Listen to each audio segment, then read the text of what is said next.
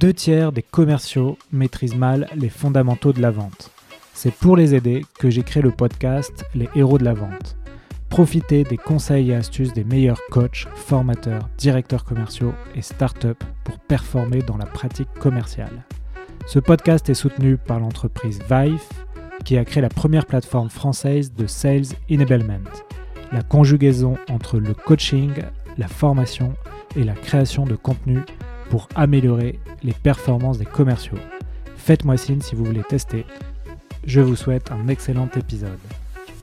Bonjour à tous, bienvenue pour un nouvel épisode des Héros de la Vente. Aujourd'hui, j'accueille Maxime Paris. Maxime, salut. Bonjour Alexandre. Donc Maxime, tu es le fondateur de l'entreprise MyBizDev. Est-ce que tu peux te présenter et puis nous expliquer ce que tu fais euh, rapidement avant qu'on aborde le sujet du jour? Yes, avec grand plaisir, Alexandre. Bah, du coup, moi, je suis euh, Maxime, pareil, tu l'as très bien dit, fondateur de MyBizDev. Moi, je suis euh, business développeur depuis maintenant, tout le temps, je dis 10 ans, mais ça y est, j'ai passé la, la, crise de la trentaine, ça fait 12 ans maintenant. Et moi, je suis bizdev depuis, euh, depuis la sortie de mon lycée. J'étais au lycée, j'ai pas eu mon bac, je suis tout de suite parti dans les, dans les services commerciaux. J'ai fait deux ans chez Xerox. Ouais, très bonne école. ouais, c'est une bonne école, Xerox. Tu vois, Xerox, c'est vraiment une école de sales, en fait. Chez Xerox, on apprend les techniques de vente, les techniques de vente en cycle court.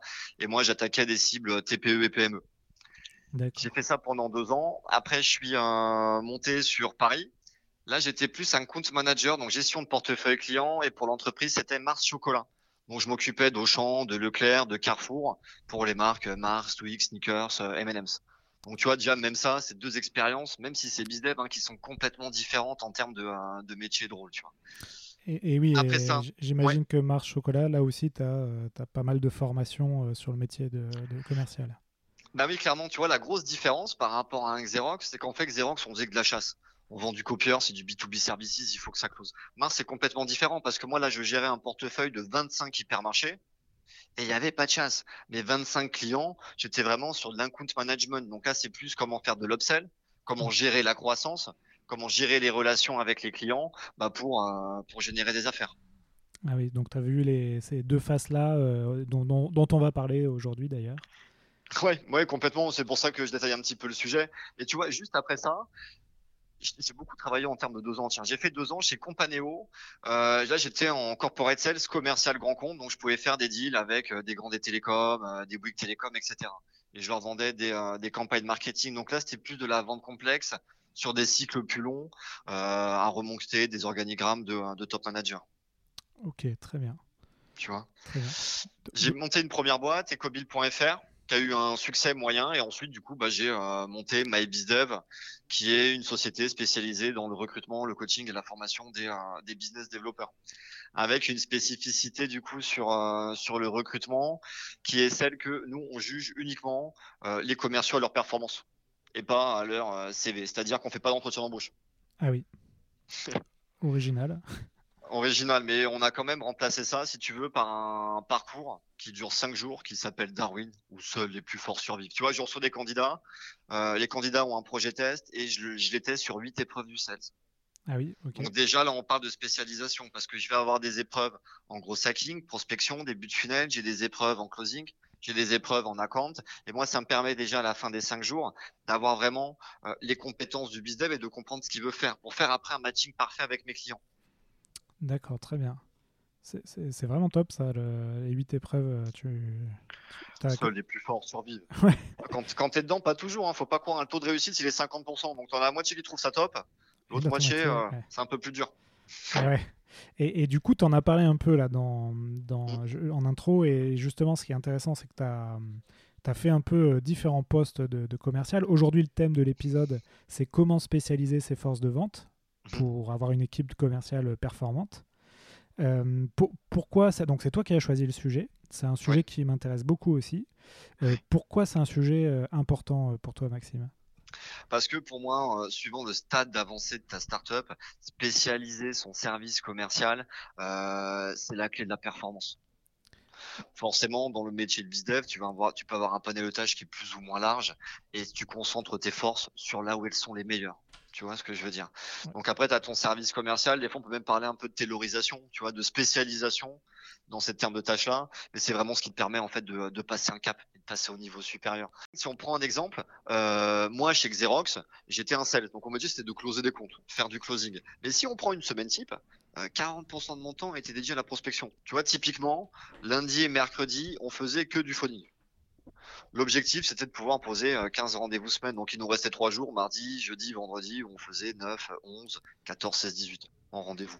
Et si on voit ça, pour quelqu'un où la fiche de poste est de vouloir vendre, bah, la moitié de son temps, on vend pas. Ouais. Et... Tu vois ce que je veux dire?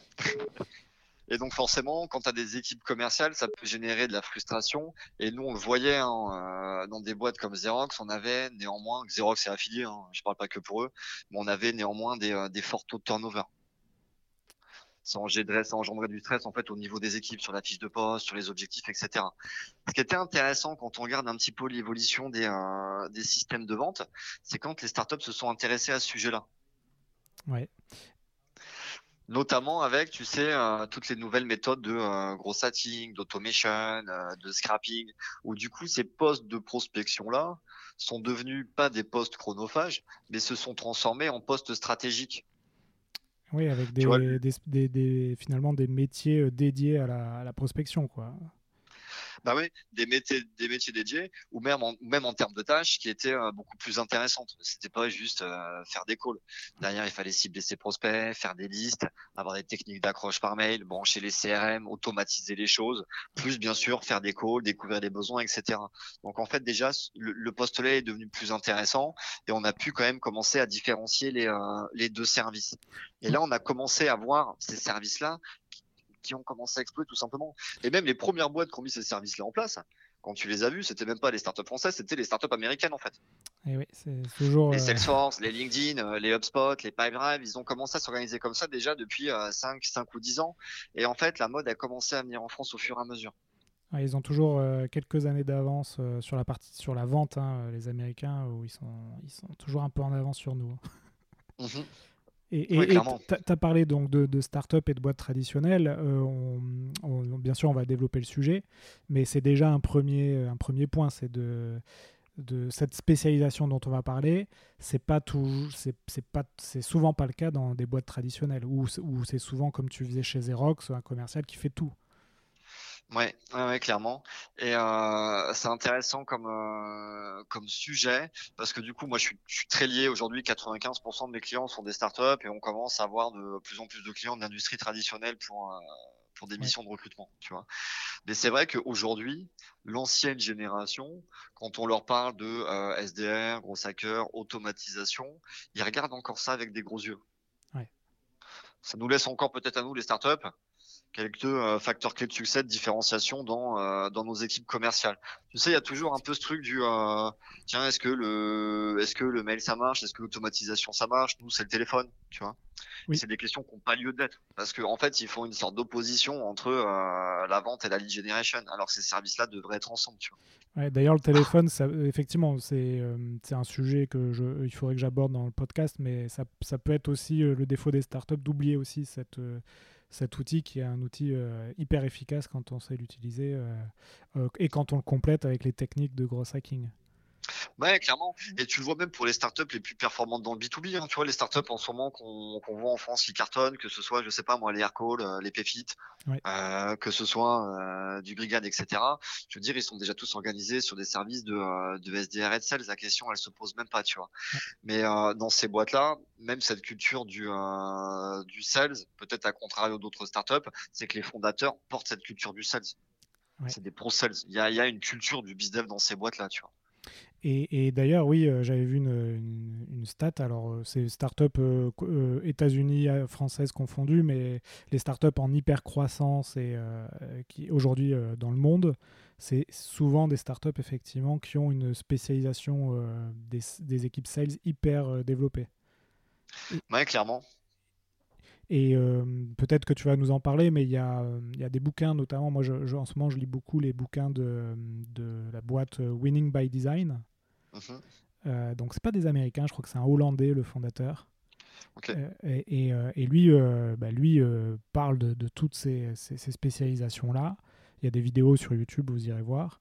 Et, mhm. il explique ça. Hein. il explique que bien sûr, les, Salesforce, ça a commencé avec Salesforce, qui a beaucoup, HubSpot ensuite, qui a pris le relais, qui, qui ont beaucoup travaillé le sujet et, aussi théorisé le sujet. Oui, clairement. Mhm. Parce que même en fait, dans la définition de la fiche de poste, Imagine, tu fais du recrutement, business développeur, aujourd'hui, ça veut tout dire et ça veut rien dire. suivant les jobs, les bizdev peuvent avoir des tâches complètement différentes suivant la, vision de la boîte. Et donc même de spécialiser, de structurer son service commercial, ça permet de donner une vision claire sur les tâches des collaborateurs, sur leurs objectifs, sur comment ils peuvent monter en compétences. Même cette chose-là doit être le socle au final, la base de travail pour tout service commercial. Tu vois ce que je veux dire? Typiquement, on a, on a même une, nomenclature hein, pour ça. Tu vois, pour moi, le bizdev, quand je prends des, enfin, le bizdev pour moi c'est le noyau brut c'est une sorte de, c'est le noyau, c'est un diamant brut. Et quand je prends même des juniors, euh, mon métier en tant que euh, recruteur ou en tant que manager, c'est de venir euh, polir leurs facettes. Tu sais, un diamant brut, ça a de la valeur, mais en soi, ça a que la valeur, ça n'en a pas à l'état actuel. Et moi, mon métier, ça va être de venir polir leurs facettes pour donner le plus de valeur possible. Donc, d'un côté, on peut retrouver les postes de gros hacker SDR, c'est ceux qui savent automatiser la prospection, générer des leads, faire des listes, faire des first calls pour qualifier les projets. Oui. Ensuite, on peut avoir les sales. Les sales, chez moi, c'est ceux qui sont capables au téléphone de closer euh, des TPE ou des PME en vente cycle vente court. Ouais, alors souvent on les appelle peut-être les account executives. Tu, tu utilises un peu ce terme?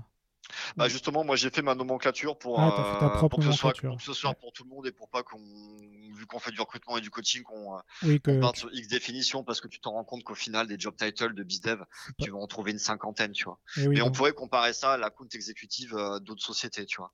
À côté de ça, moi j'ai mis en parallèle le, euh, le corporate sales. Là, ça va être des cycles de vente complexes, capables de faire des propositions commerciales sur mesure face à des top managers, souvent utilisés pour des projets très techno, tu vois. Ouais. Donc, très tech. Donc, que tu peux comparer au key account. Des boîtes l'appellent le key account manager, hein, celui-là. Ouais. Donc tu as le, le SDR qui, on va dire, qui prospecte, qui, qui génère les leads, qui fait souvent l'entretien de découverte, la qualification aussi. Ouais. Ensuite, tu as le sales, euh, ou pour certains, l'account exécutive, ou le corporate sales si c'est de la vente complexe. Ouais. Qui lui va closer. Il va closer, ouais, clairement ensuite, euh, vas-y. De, ah bah à côté de ça, tu peux retrouver le profil qui arriverait après. Ça serait à la rigueur d'un coach manager. C'est celui qui va s'occuper du, c'est celui qui va s'occuper du client. une fois que la vente est faite. Ouais, c'est ça. Tu vois, il y a dix ans, quand on parlait de service commercial, on avait coupé qu'en deux. C'était, on appelait ça, tu sais, euh, chasseur ou éleveur. Ah oui. chasseur éleveur. Et la con, c'était l'éleveur. Et le, euh, le sel, c'était le chasseur. C'était un peu l'idée, on les avait découpés comme ça, tu vois. Donc la compte, ça peut être euh, l'éleveur. Donc là, on a déjà 4 à 7 métiers. À côté de ça, on pourra avoir peut-être des métiers qui sont plus transverses, qui chez moi sont aussi des, euh, des à prendre avec des pincettes. On peut avoir le customer success, lui aussi, amené à faire des affaires. Oui, avec. Il va être sur de euh, C'est ça. Donc, euh, on, on, aide un client existant et on lui propose d'autres fonctionnalités, d'autres produits. Et ce que, ce que tu appelles l'upsell. Ouais. Ouais, typiquement. Tu vois, le, le customer success, lui, par rapport à un input manager, c'est que pour moi, l'input manager, il gère le portefeuille client, il va être proactif, rappeler les clients et rentrer dans le cœur métier et vraiment, il a pour mission de vendre en plus. Oui. Tu vois, et de faire de la croissance. Le customer success, j'ai une vision un petit peu différente, c'est que lui, il va récupérer les demandes entrantes. C'est celui qui sera peut-être tout le temps disponible suivant les urgences du quotidien, et c'est celui qui va accompagner les clients, mais aussi en termes techniques. Il est au plus près des opérations pour faire mieux utiliser l'outil, pour qu'il y ait de l'adoption, etc. Donc après, il peut tenter des upsells par opportunité, mais lui peut aussi interagir très rapidement avec l'équipe produit, tu vois.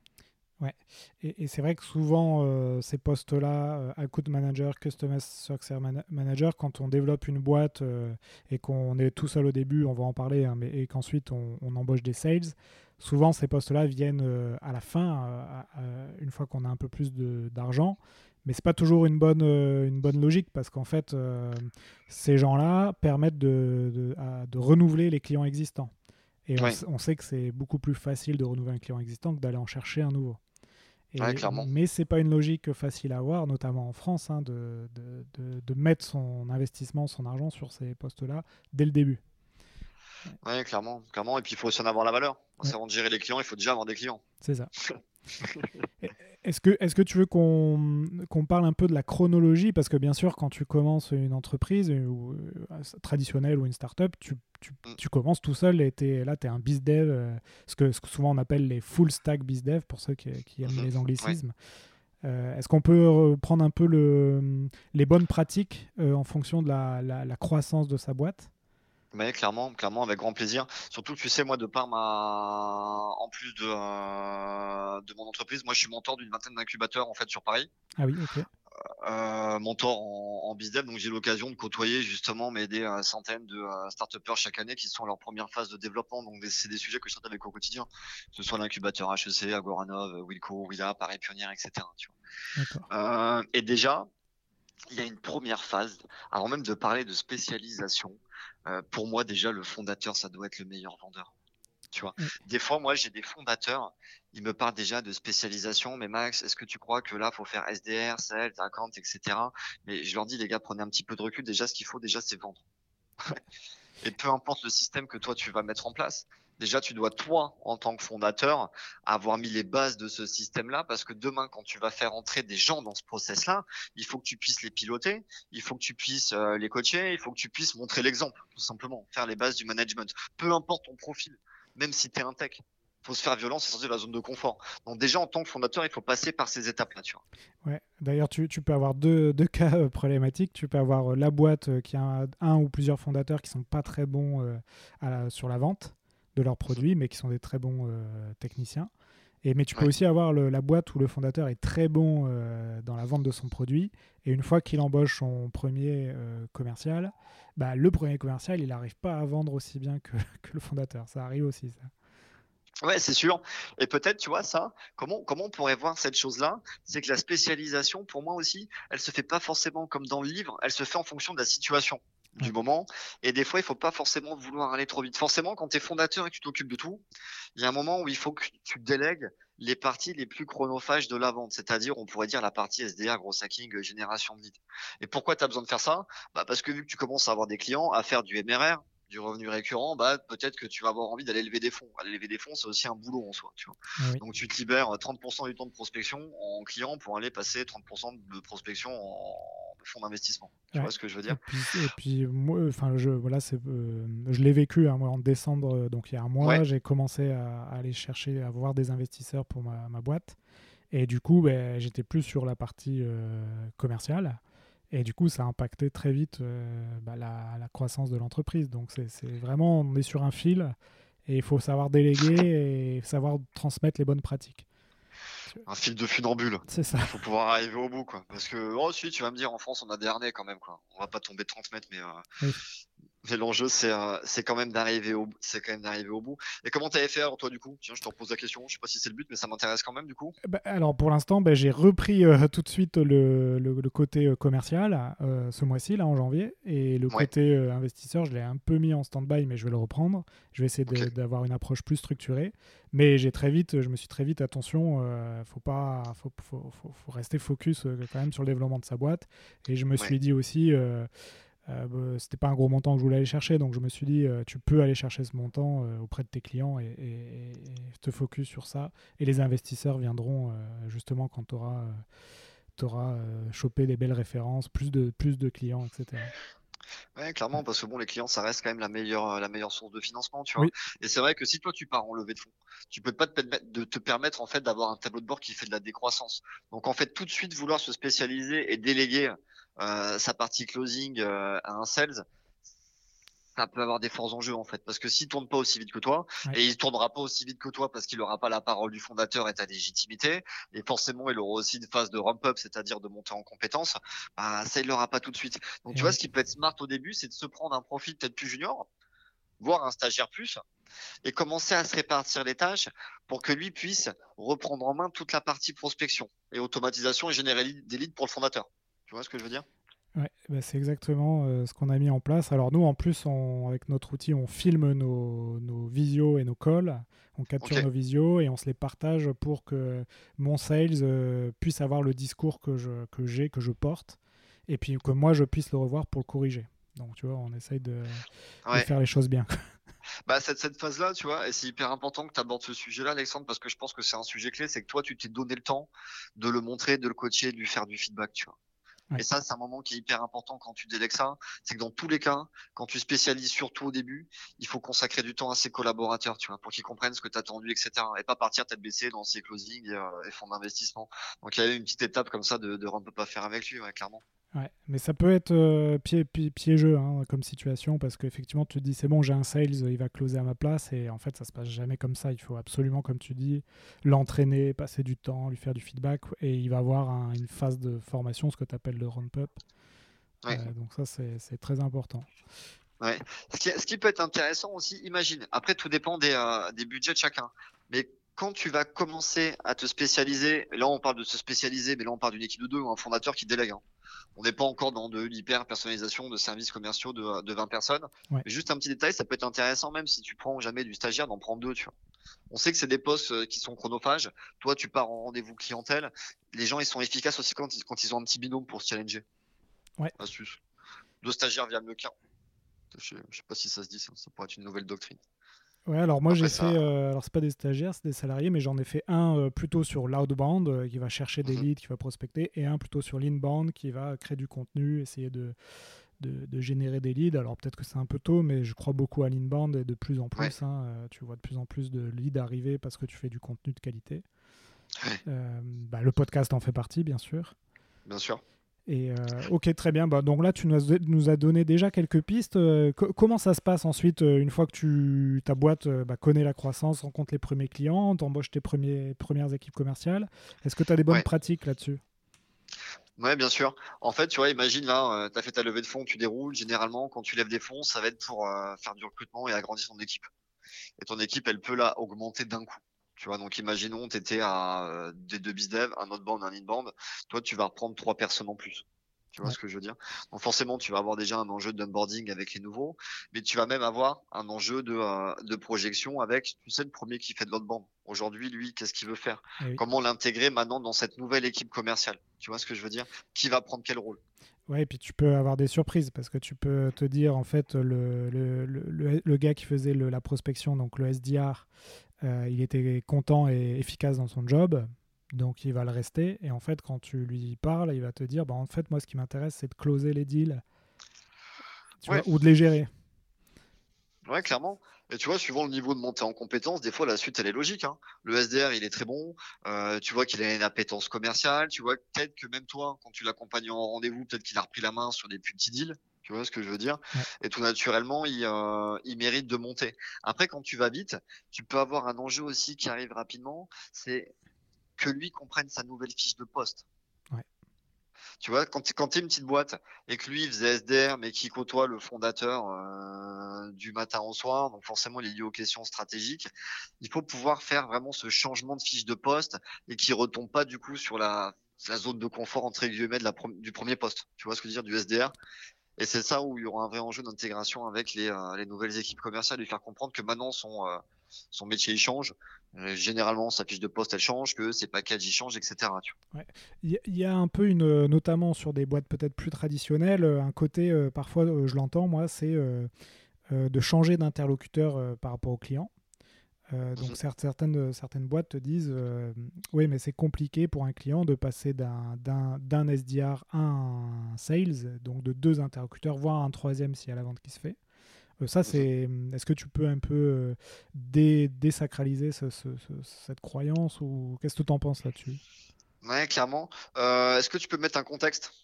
Ça m'intéresse. Par exemple, euh, donc, euh, euh, les boîtes traditionnelles ont l'habitude, par exemple chez Xeros, que la personne prospecte, appelle à froid, fasse le rendez-vous, fasse le closing et le suivi. Et si on met en place une nouvelle organisation de spécialisation, bah, ce sera une personne qui va faire l'appel à froid, une autre personne le, le rendez-vous, et puis une fois que la vente est faite, ce sera une troisième personne qui va, qui va s'occuper du client. Et bah, Xeros peut te dire, ouais, mais moi, mes clients veulent pas trois personnes en interlocuteur. Ouais, cette question-là, elle est hyper intéressante.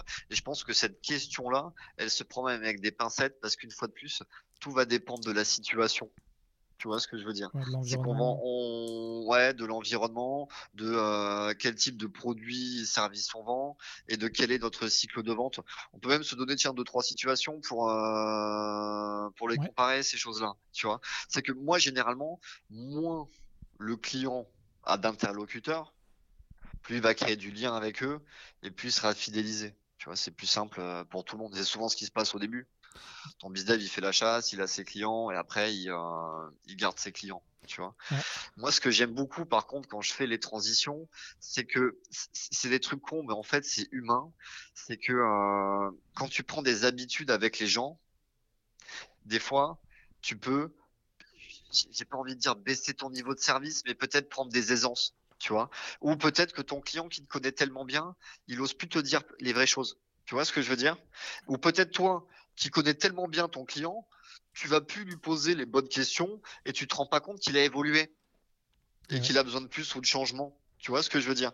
Et c'est pour ça qu'aujourd'hui, j'aime bien moi spécialiser justement les sales des account managers parce qu'un nouvel account manager, euh, au bout de, euh, de six mois ou au bout de huit mois, il va reprendre le client pour faire une sorte de bilan. Tu vois, moi, je vois des services commerciaux où le sales, il peut s'occuper. Tu vois, tu as des sales aussi, ils peuvent faire gros hacking, ils closent leur deal, ils s'occupent de leur deal pendant les deux premiers mois. Oui. Tu vois ce que je veux dire? Et après, au bout de deux mois, là, le client, il va partir chez l'input manager, qui va pouvoir refaire un bilan et le refaire monter en compétence, ce client-là, en termes de base de connaissances. oui, c'est pas mal comme ça. Il te... Effectivement, il fait un point sur les deux premiers mois d'utilisation. Ouais, et tu as même des profils de bizdev. Hein. Tu as des profils de bizdev qui vont te dire euh, Ok, moi j'aime bien la chasse, mais euh, m'occuper des clients, au bout d'un moment, bon, c'est pas c'est pas là où je suis le plus performant, donc moi je veux vraiment rester en chasse. Tu vois ce que je veux dire? Ça, ça, typiquement, tu vois, moi je suis un peu comme ça. J'aime bien euh, aller prospecter de nouveaux marchés, mais moins de, de faire l'éleveur. quoi.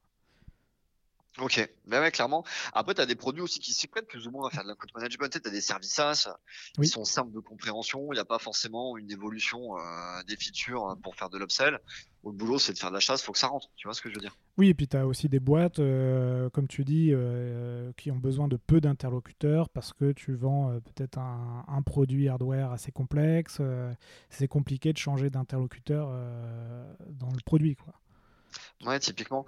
Et on peut même prendre mon, exemple à moi. Tu vois, moi au début, je vends du recrutement et après, mes upsells possibles, ça va être le coaching et la formation. Oui. Tu vois. Euh, et en fait, vu que ça reste coaching et formation, ça reste de la prestation de conseil en quelque sorte. Je suis obligé d'avoir un sales qui s'occupe de ses clients et qui fait l'input manager. Parce que forcément, il va avoir une connaissance du service commercial et des enjeux et des collaborateurs à l'intérieur que, en fait, celui qui s'occupe de son client, ça doit rester le même.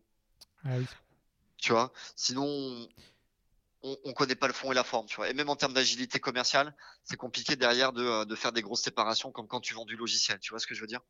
Par contre, je pourrais très bien, je pourrais très bien séparer mon service de génération de lead de mon service après sales et account. Mais pour moi, mon sales, il doit aussi être Donc ça, donc il y a la théorie, euh, les bonnes pratiques, mais aussi euh, la réalité et l'appliquer à son environnement, sa réalité à soi. Et puis aussi, euh, mais ça c'est un conseil qu'on donne dans quasiment tous les épisodes, mm. tester des choses et puis mesurer et voir ce qui marche, ce qui marche pas. C'est hyper important, c'est qu'en fait le livre il faut le faire en fonction de sa situation. Tu vois, j'ai vu moi des, des startups ils peuvent être une dizaine de collaborateurs, euh, tous sont produits un chargé de produit, ils lisent le bouquin sur euh, la stratégico et la spécialisation des compétences, et ils se retrouvent finalement à se dire bah tiens, il faut que les gars qu'on fasse SDR plus sales. Et euh, qu'est-ce qu'ils font? Ils prennent une chargée de produit, bah tiens, maintenant tu vas faire du SDR, et ils n'ont pas demandé son avis, tu vois. Ouais. Ouais, alors qu'elle aurait très bien fait une customer success ou un customer success, tu vois. Quelqu'un qui est bon en produit, qui a du, un bon relationnel. Ah bah tiens, maintenant on va te faire passer en chasse parce qu'on a lu le livre. Ouais, mais est-ce qu'on m'a moi, on m'a demandé mon avis? Est-ce qu'on m'a accompagné pour faire ça? Est-ce qu'on va m'accompagner dans ce changement de métier? Oui, on peut avoir vraiment des. Euh, bah oui. des, Donc, des fois, son service, il faut le voir aussi en fonction de ses, de ses forces vives et de ses actifs. Ses actifs, c'est euh, ses équipes au final. Tu as aussi des boîtes euh, bah, plus ou moins grandes hein, qui, qui, vont spécialiser leurs sales non pas par cycle de vente, mais plutôt par métier.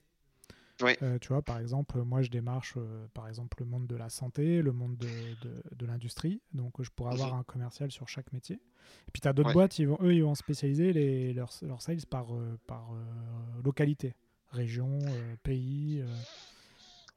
Ouais, c'est intéressant comme remarque. Ouais. C'est intéressant comme remarque. Tu as, vu des bonnes pratiques là-dessus Ouais, ça, serait, ça serait ça serait même le fil conducteur. Tu vois, quand, quand tu commences à te spécialiser aussi par, euh, par métier, c'est peut-être là où tu as le corporate sales qui va commencer à apparaître. Ah oui. Le commercial grand compte. Parce que quand tu vas te spécialiser par métier, c'est quand tu vas vouloir déjà avoir une expertise métier, des use cases, que tu vas vouloir travailler ton réseau, que tu vas vouloir travailler aussi ton langage, parce que les métiers sont différents, et que tu vas vraiment pouvoir creuser en fait ton marché. Tu vois. Imaginons une startup qui se lance, il a monté un produit, un service qui répond à plusieurs cas d'usage, il peut commencer avec un gros hacker qui va venir ouvrir des opportunités d'affaires. Le sales va arriver et va les closer. Souvent, moi, je compare les marchés des icebergs. Donc ça, c'est la surface visible. Et il y a un moment où si on veut aller chercher 90% du potentiel d'affaires, bah là, on va aller creuser l'iceberg. Et là, ça va être le corporate sales euh, qui est segmenté en termes d'activité. Ah oui. Ou zone géographique. Ouais, donc tu, tu effectivement, donc tu peux, une fois que tu as passé une certaine, certaine étape, tu as fait tes preuves euh, sur euh, un marché donné. Ça, ça d'ailleurs, c'est un conseil euh, que tu retrouves dans beaucoup de bouquins, ou par exemple chez The Family, hein, ils te disent essayez d'être très bon sur une niche. et une fois que vous avez, été, vous avez envahi cette niche et vous avez vendu sur cette niche, vous pouvez aller sur d'autres verticales. Ouais, ouais, ouais, clairement. Mais tu vois, si on repart de services commerciaux, aujourd'hui, moi, je suis un fervent défenseur de séparer les services euh, génération 1 des sales. Et oui. Et avoir aussi, du coup, des plans d'évolution de carrière et de coaching et de monter en, de monter en compétences pour les collaborateurs qui puissent savoir qu'est-ce qu'il faut faire pour passer d'une case à l'autre. Tu vois ce que je veux dire? Ouais. ouais. Donc sur le recrutement, toi, euh, tes clients, ils te disent, euh, ils te, ils te disent, bah moi je veux un SDR, un account manager, ou c'est toi qui, qui leur euh, fais un peu de conseils aussi là-dessus, ou comment ça se passe? Ouais, c'est intéressant. En fait, moi, je vais avoir deux types de clients. Soit je vais avoir les scale-up qui ont déjà levé une fois ou deux fois des fonds. Le service commercial, c'est 20 personnes. Il y a un head of sales. Ouais. lui, il a déjà structuré ces choses-là. Il va avoir besoin de, de profit. Sa fiche de poste est déjà établie. Tu vois ce que je veux dire?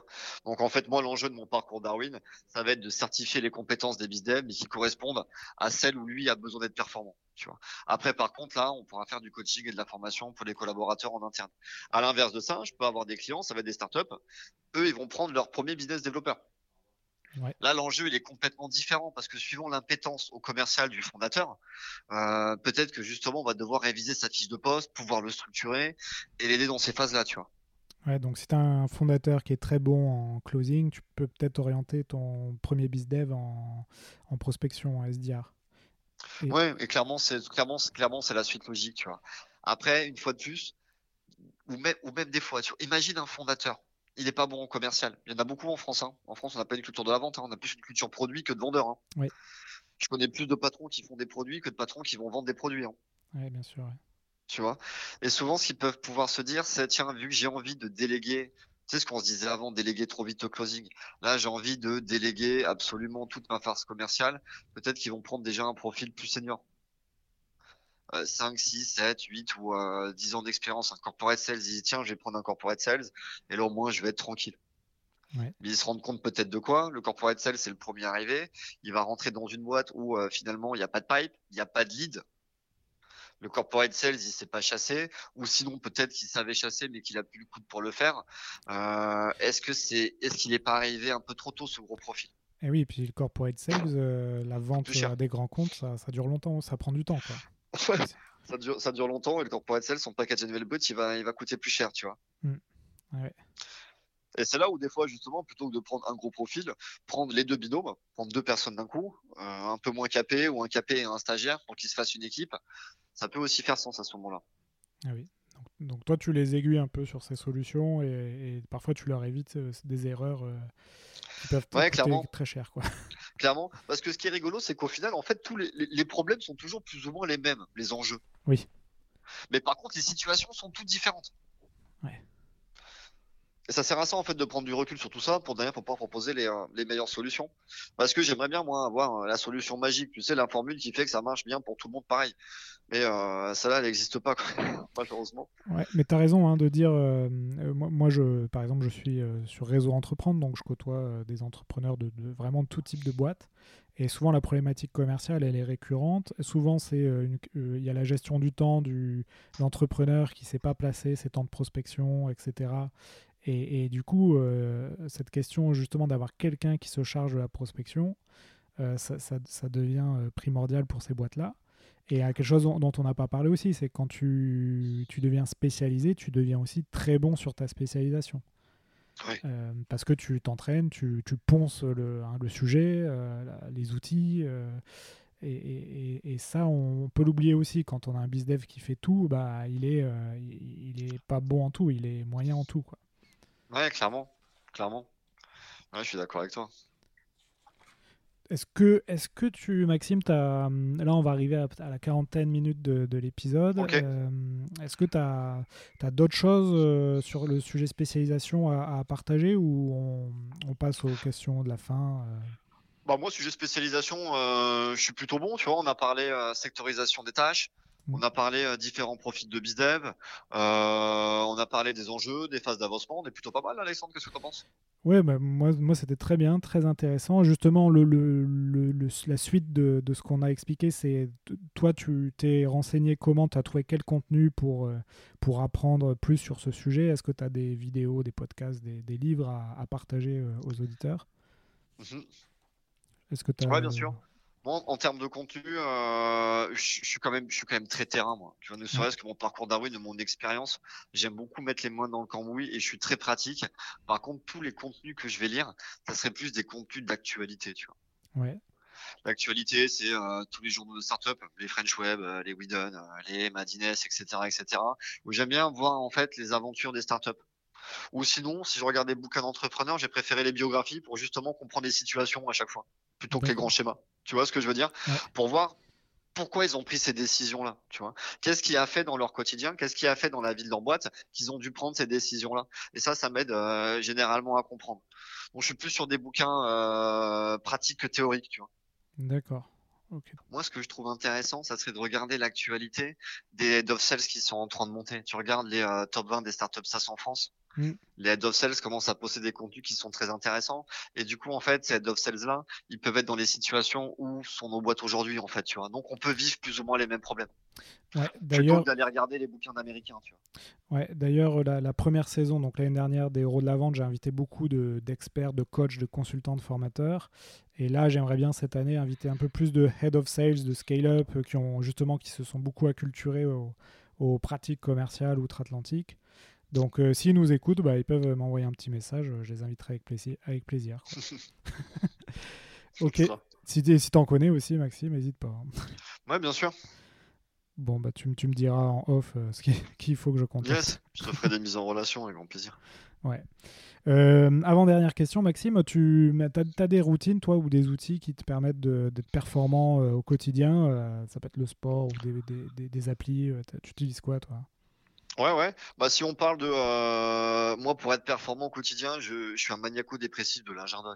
Ah ouais Ouais, je suis un fou furieux des plages horaires, matrice et gérer l'important et l'urgence. Ça, c'est chez Mars qui m'ont formaté comme ça. Et, euh, et pour moi, c'est essentiel de bien gérer justement ces plages horaires parce que tu, tu me parlais de sport. Et moi, la vision que j'ai même du métier de bizdev, c'est que ce métier-là, c'est pas un sprint, c'est un marathon. Tu vois. Eh il y a peut-être des moments de l'année où il faut pousser un peu plus le jus, tu vois, je sais pas, fin d'année, fin de quarter. Mais euh, pour moi, c'est important justement de pouvoir se, euh, se libérer du temps, fin de journée, pour faire des fois autre chose débrancher et c'est ce qui fait qu'on est performant le lendemain. Et d'ailleurs, tiens, c'est à midi, je me disais, c'est la première fois que je cite cette application. Je suis un gros fan de Gymlib, bien pour le coup. Ah ouais, Gymlib, ok. c'est la première fois que je le cite dans les bouquins commerciaux. Je suis un gros fan de Gymlib que j'utilise euh, quasiment tous les jours, tous les deux jours. Ouais. Ça, c'est pas commun pour un, tiens. Souvent, je parle de gros hacking, de HubSpot CRM, d'outils que j'adore comme euh, tu sais, qui fait des séquences de mail automatiques, Raphaël, Code CRM qui fait du scrapping. Bah, là, j'ai envie de citer Gymlib, tu vois. Donc, Gymlib, euh, tu trouves des, des, petits exercices que tu fais euh, dans la journée bah, Gymlib, tu sais, c'est accès à toutes les salles de sport de Paris. Donc, c'est assez rigolo parce que sur Paris, tu as de l'escalade, tu as des salles de sport, ah de la course d'obstacles, du crossfit, des, du golf. T'as tout en fait. Ah oui, d'accord, c'est pour plus pour repérer les. vélos. Euh, ok. Ouais, pour faire du sport. Ok, top. Bah écoute, euh, j'irai voir, tu vois, je ne connaissais pas celle-là. Euh, super. Et une des dernières questions, tu en as peut-être déjà parlé dans d'autres podcasts, mais ça m'intéresse. Est-ce que tu as une vente qui t'a marqué? Tu peux nous... que tu peux nous partager C'est toujours intéressant d'avoir le, un retour d'expérience là-dessus. Ouais, c'est clair. J'en ai bah, depuis le temps que je fais du business, j'en ai quand même fait un, un paquet des ventes. J'ai peut-être pas une vente en termes de, euh, de technique qui m'a marqué le plus, mais si je devais t'en citer une, ça serait euh, ma toute première vente. Ça là, je m'en souviendrai toujours. Ma toute première vente en, en tant que sales. Et même quand on était en formation, c'est que Xerox, avait un challenge de celui qui va signer le plus vite. Et mon tout premier rendez-vous, je me souviens, j'avais senti une tension. On travaillait beaucoup en one shot. J'avais pas signé mon premier rendez-vous. Ma première vente, c'est mon deuxième rendez-vous. Et euh, limite, tu fais ta déballe. Et quand tu dis, bon, euh, on y va, on travaille ensemble, peut-être tu t'attends à rien. Et ouais, ouais, ok, on y va, go. C'est là où. Tiens, il a dit oui, c'est cette sorte d'émotion où. Euh, et même qui te donne le goût du métier au final, tu sais. Quand tu commences ces métiers-là, souvent c'est la première vente qui dit putain yes. Tu sais l'émotion que ça te procure, tu dis mais c'est ce métier-là que j'ai envie de faire. Ouais, de l'adrénaline. J'ai trouvé ma voie. et donc c'était une c'était une imprimante du coup. Ouais, c'était des copieurs. Et, même cette adrénaline-là, tu vois, pour moi, les, les bizdev ou les fondateurs, en fait, c'est même peu importe tes années d'expérience, en fait, c'est comme des vieux chats, faut toujours jouer un peu, tu vois. Tu peux jamais te couper de la vente. Pour retrouver ces, euh, ces, petites émotions, ouais. Oui, oui, bah, dès que après, dès que tu fais une vente, tu as toujours cette adrénaline. Hein. Enfin, et puis si tu deviens blasé, il faut, faut, du coup peut-être se poser une, quelques questions, mais, mais je vois bien ce que tu veux dire. Ben, ben, écoute Maxime, merci beaucoup pour euh, ta dispo. Euh, de, où est-ce qu'on peut te joindre si on veut te, te poser des questions justement sur la spécialisation ou sur le recrutement ou sur d'autres choses? Yes. Bah, le, le, meilleur canal hein, pour m'avoir, c'est, je pense, c'est le site internet hein, mybizdev.io. Ouais. Il y a le chat, il y a le site internet, ou sinon mon profil LinkedIn, donc euh, Maxime Paris, P-A-R-I. Ok, bah, génial. Bah, en plus, tu es assez réactif. Hein. Moi, j'avais vu tes vidéos sur YouTube et je t'ai contacté sur LinkedIn et euh, tu as gentiment accepté de, passer euh, sur le podcast. avec grand plaisir, parce que autant on, nous on est très ouvert à discuter. Hein. Tu sais, mon temps d'incubateur, etc. Faut pas hésiter à envoyer des questions, des messages. Ouais. On se fera un grand plaisir d'échanger. Ouais. Bon, ben génial. Bah, écoute, euh, encore merci. On t'appelle. Merci à toi, Alexandre. Ouais, on, te suit sur les réseaux. Et puis, euh, bah, n'hésitez pas à mettre une bonne note au podcast si vous avez aimé. Extra. Allez, à bientôt, Max. À bientôt. Salut. Bye. Bye. Voilà, cet épisode des héros de la vente est fini. J'espère que ça vous a plu. Si vous voulez continuer à apprendre sur le thème de la vente, vous pouvez consulter gratuitement du contenu sur mon site web vive.fr. Vous y trouverez des e-books à télécharger en accès libre. N'hésitez pas aussi à me contacter sur LinkedIn pour me proposer des sujets ou des idées d'interview, ou simplement si vous avez des questions ou un feedback à me donner.